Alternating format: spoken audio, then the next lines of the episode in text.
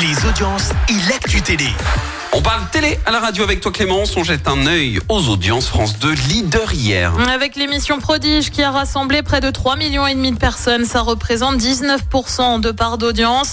Derrière, on retrouve TF1 avec Spider-Man. France 3 complète le podium avec Délicieux. Euh, Du changement du côté de M6. Et oui, l'émission Destination X diffusée hier soir change de case dès la semaine prochaine. Fini donc le jeudi soir, place au mardi soir, toujours en prime. Pourquoi? Eh bien tout simplement parce que le mardi soir est traditionnellement le jour prévu pour les jeux d'aventure. C'est par exemple le cas de Pékin Express. Euh, Destination X avait attiré 2 millions de personnes pour son lancement. Et là, euh, hier soir, euh, même pas sur le podium. Non, sur quatrième. Ouais, tu vois? Eh ben, c'est comme ça. hein.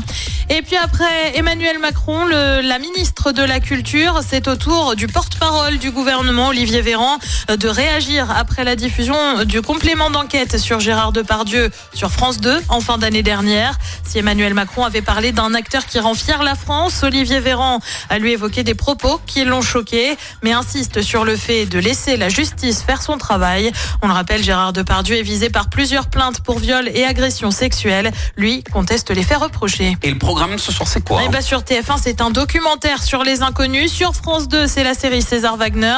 Sur France 3, c'est le grand concours des régions. Et puis sur M6, c'est le monde de Dory. C'est à partir de 21h10.